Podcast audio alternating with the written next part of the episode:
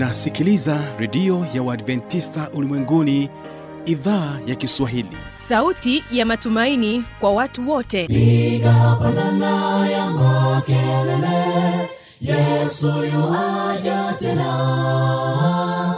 Ipaza sauti imba sana yesu yuaja tena. Anakuja anakuja yesu yuaja tena. Hii ni sauti ya matumaini kwa watu wote.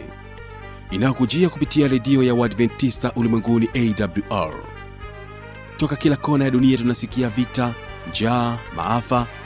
Hivyo washiria marejeo ya mwokozi. Piga panda ewe mlinzi yesu yuwaja tena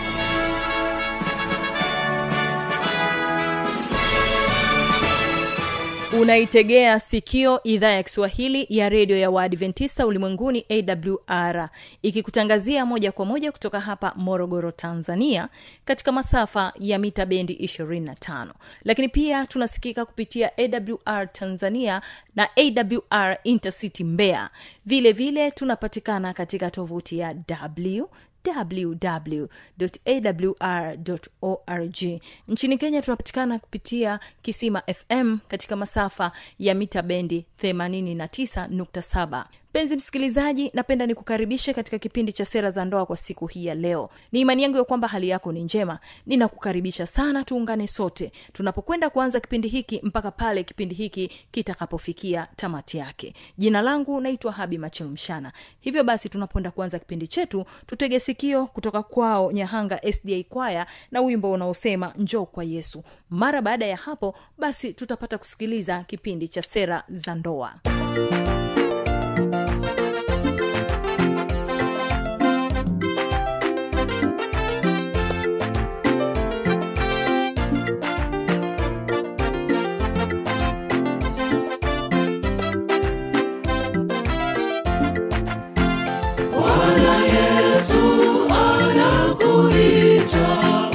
usumbukae ena mizigo, japo na shida nyingi, njoo kwake leo upumzike.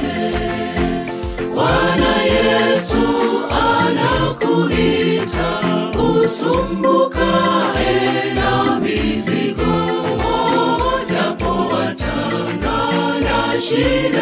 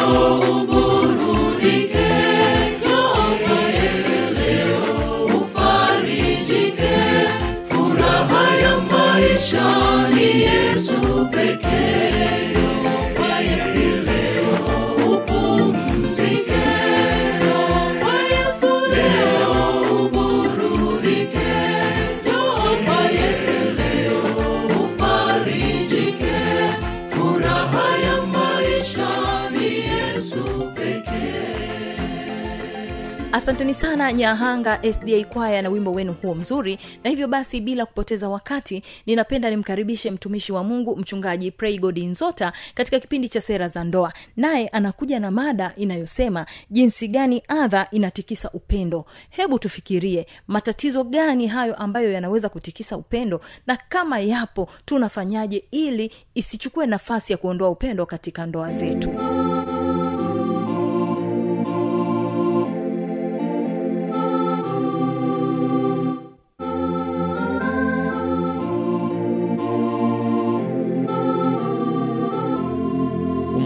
mungu katika utajiri wako. Kwenye mithali tatu fungu la tisa anaeleza hilo. Yaani mali ulio nayo uweze kumheshimu mungu nayo unajua wanadamu wengine akishapata pesa anakuwa mwehu. E, ananunua vitu visivyopasa. Lakini unapokuwa na fedha zako nzuri basi mheshimu mungu kwa fedha hizo. Saidia wenye shida bariki wenye shida nunua vitu ambavyo vitakuwa msaada kwa familia halafu jambo la nne uweke akiba. Ujue katika maisha kwenye mithali thelathini ishirina na tano kuna kiumbe mdogo wanaita chunguchungu e, akina siafu. Utakuta kwamba hawa viumbe wadogo wanakusanya e, vitu ghalani wakati wa kiangazi. Kwa hiyo unapofika wakati mgumu basi wana chakula cha kutosha. Lakini wengi wasiojua kujifunza hata kwa chunguchungu unakuta kwamba wakati wa mavuno hatunzi chakula wakati wa mshahara haweki akiba kwa hiyo maisha yake yanakuwa magumu. Lazima tujifunze kuweka akiba. Halafu akiba nyingine sio lazima uweke kwa fedha. Kwa mfano una shamba basi panda miti ya machungwa miti ya maembe basi hiyo ni akiba. Wakati fulani utakuta unavuna. Jambo la tano ambalo ni muhimu sana kwenye mambo ya fedha nyumbani ni kukwepa madeni madeni yanamaliza. Kwa hiyo hakikisha kwamba unatumia kulingana na kipato chako. Kama kipato chako siku hiyo hali ni ngumu kubali ule mchicha. Sio ununue jogoo wakati wa mkopo wakati ambapo ungeweza kuvusha hiyo jioni kwa mchicha. Yaani tumia kile ulicho nacho. Na unapokuwa na madeni yasiyo na sababu basi huheshimiki halafu kanuni nyingine uwe unayekuwa mkarimu. Kwenye matendo ishirini thelathini na tano anasema ni mbaraka au ni heri kutoa kuliko kupokea. Kwa hiyo tuwe watu wa namna hiyo. Na kanuni ya mwisho anasema fanya kazi kwa bidii. Kwenye mithali kumi na nne ishiri na tatu anaeleza kwamba kila kazi ifanyiwa kwa bidii inaleta mafanikio lakini kazi ya uvivu inaleta umaskini. Kwa hiyo hebu wasikilizaji mweze kujua kwamba kupanga hesabu ni sehemu ya ndoa wakati unapotaka kujenga nyumba yako kusomesha watoto yote hayo yanapopangwa vizuri yanaleta furaha katika ndoa. Usipoyapanga vizuri ndoa inaporomoka. Haya asante mchungaji. Tunazidi kuendelea mbele na kwa hapa naona kuna jambo lingine ambalo tunahitaji kuliangalia kwa kina kuchakarika. Maanake tumetoka tu kuangalia kuhusiana na jinsi ya kuheshimu mapato E, mapato ya familia yaweze kuheshimiwa. Na sasa tunaangalia ni kwa namna gani mwanamke anapaswa kujituma yani kuchakalika. Je hii ina faida gani katika familia? Okay asante sana. Kwenye somo la sasa linaitwa afanana na merekebu ya biashara. Katika mithali anasema afanana na marekebu ya biashara huleta chakula chake toka mbali.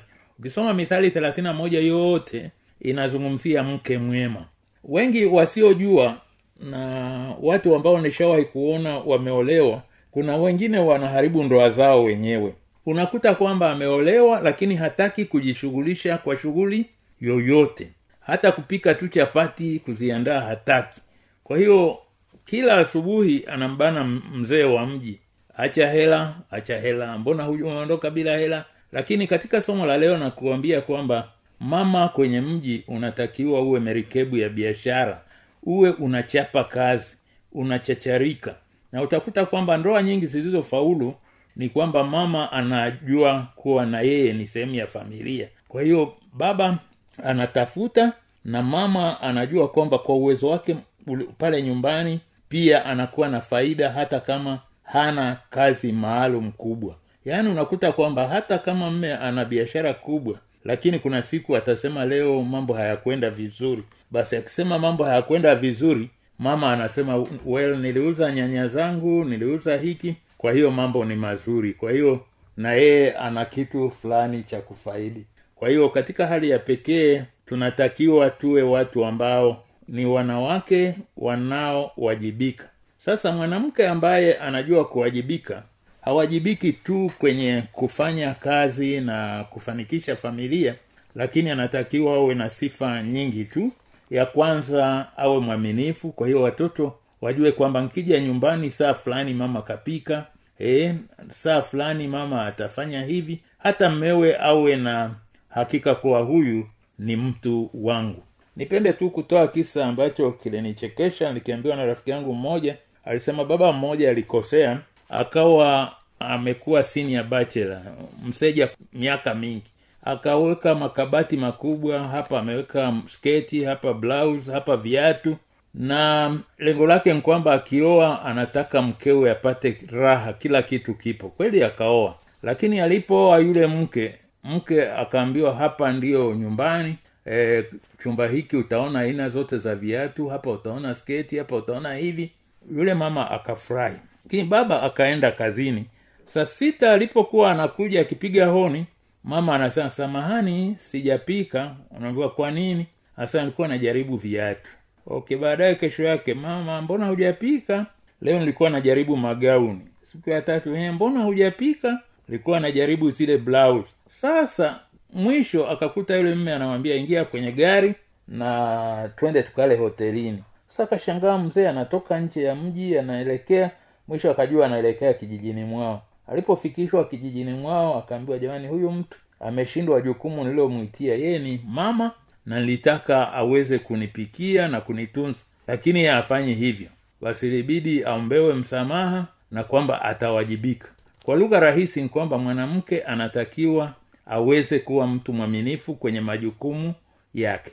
Jambo la pili ambalo ni la muhimu kufanana kama merikebu ya biashara ni kuwa mvumilivu. Kuna wakati mwingine hasa kwenye kulea watoto mtoto anapokuwa mtundu basi unamlea humpigi mpaka ukaua unapiga tu kidogo. Kwa hiyo ujue hayo mambo. Halafu karimu e, watu wanapokuja upendo kwa watu wa familia e, useme ah, niko hapa e, fungua tu mlango chukua pale. Hapana uweze kuwa na kaupendo kwamba karibuni sana mezani e, karibuni sana. Halafu uweze kuwa mtu wa msamaha.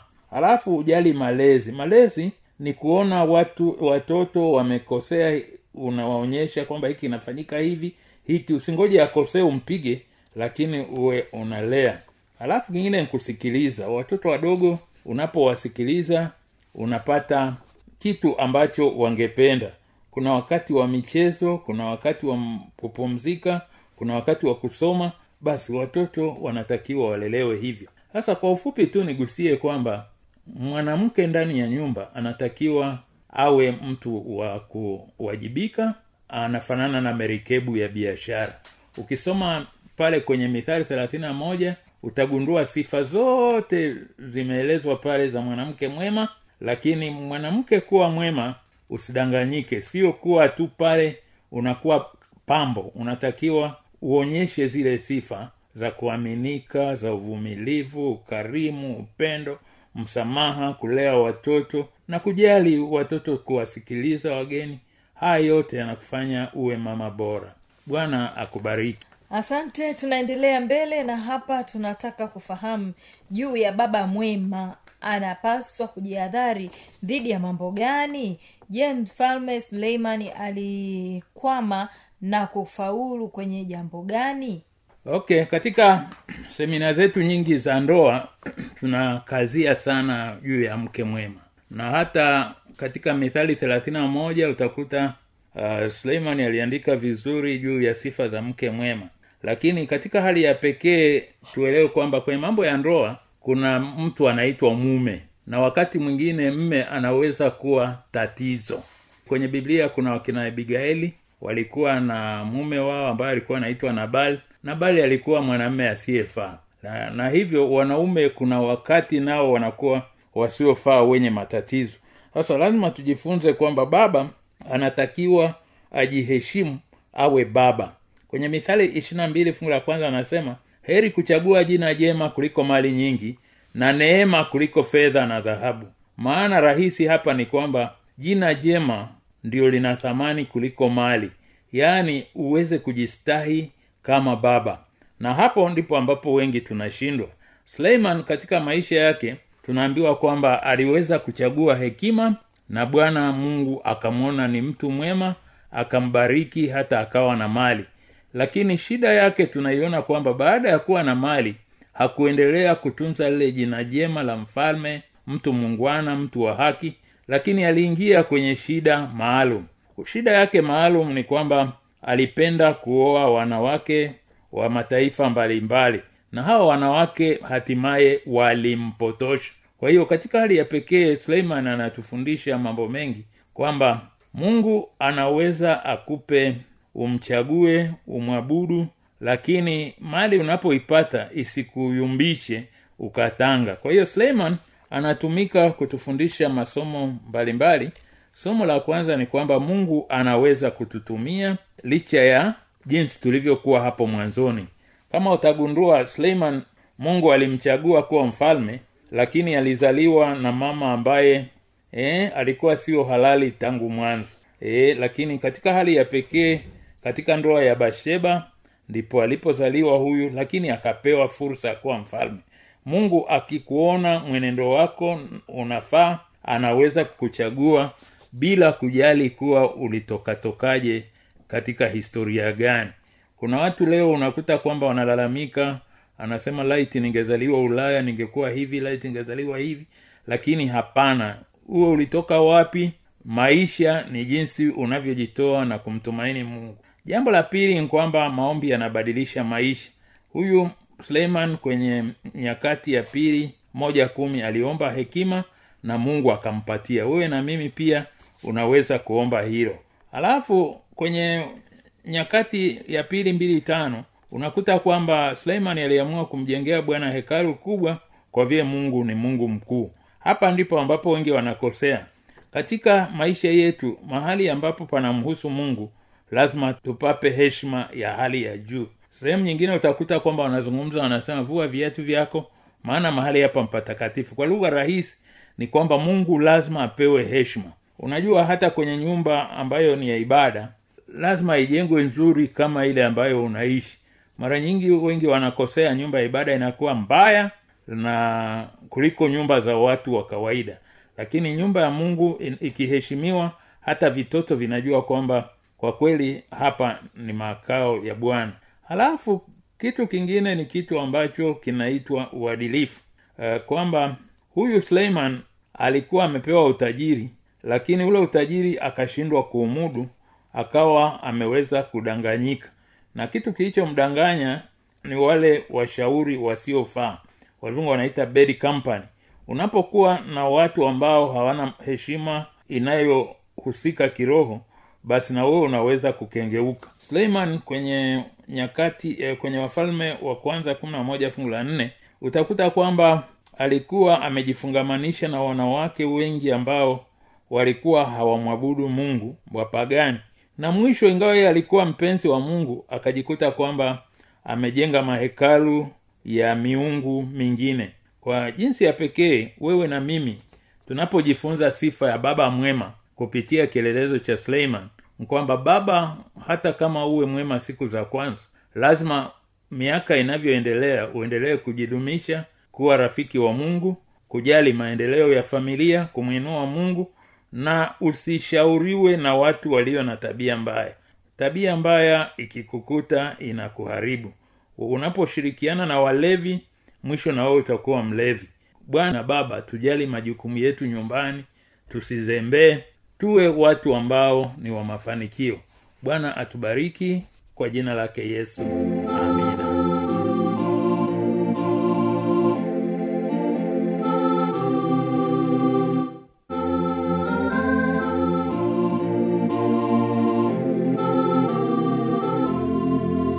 msikilizaji inawezekana kabisa ukawa umepata swali au una changamoto. Namba za kuwasiliana ni hizi hapa.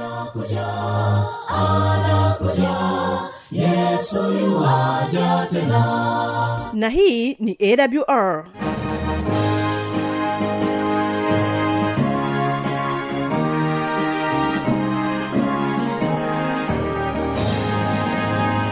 redio adventista ulimwenguni awr sanduku la posta 172 morogoro tanzania. Anwani ya barua pepe ni kiswahili at awr org. Namba ya mawasiliano simu ya kiganjani 653 570814 na pia unaweza kuwasiliana nasi na idhaa ya maasai kwa nambari 769 986355 ukiwa nje ya tanzania kumbuka kuanza na namba kiunganishi alama ya kujumlisha 255 unaweza kutoa maoni yako kwa njia ya facebook kwa jina la awr tanzania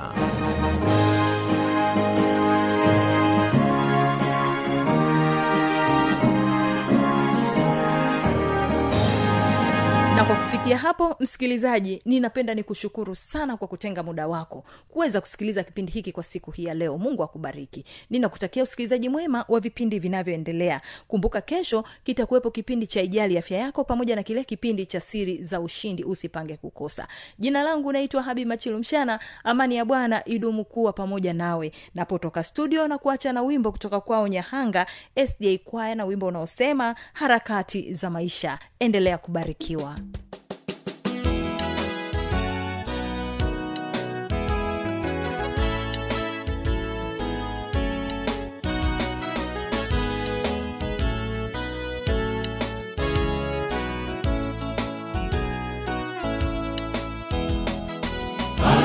harakati za maisha zimewafunga wengi wamemsahau mungu wakifata kazi zao harakati za maisha zimewafunga wengi wamemsahau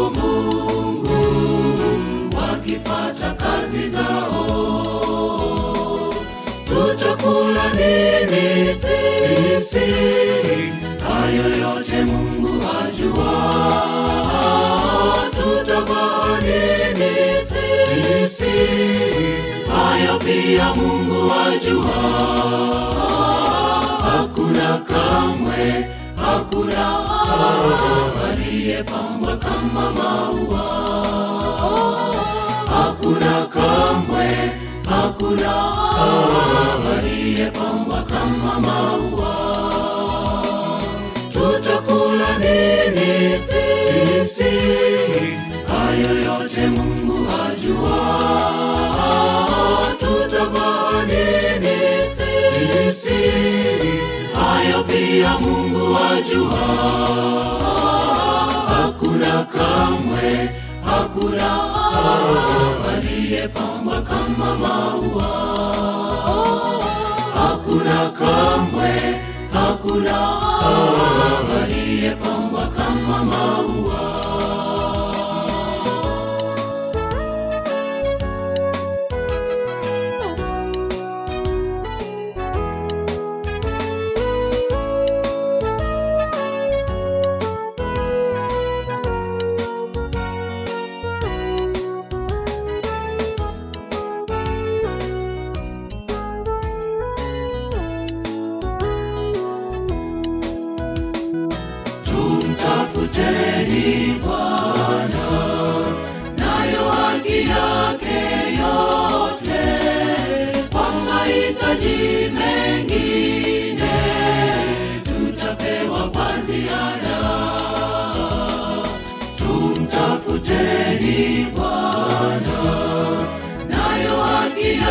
yake yote kwa mengine tutapewa kwa ziada tutakula hayo yote mungu ajua. tutavaa hayo pia mungu wajua hakuna kamwe hakuna aliyepambwa kama maua. Hakuna kamwe hakuna aliyepambwa kama maua. Tutakula nini sisi? Hayo yote mungu ajua tutavaa nini sisi pia mungu ajua hakuna kamwe hakuna aliyepamba kama maua. Hakuna kamwe hakuna aliyepamba kama maua.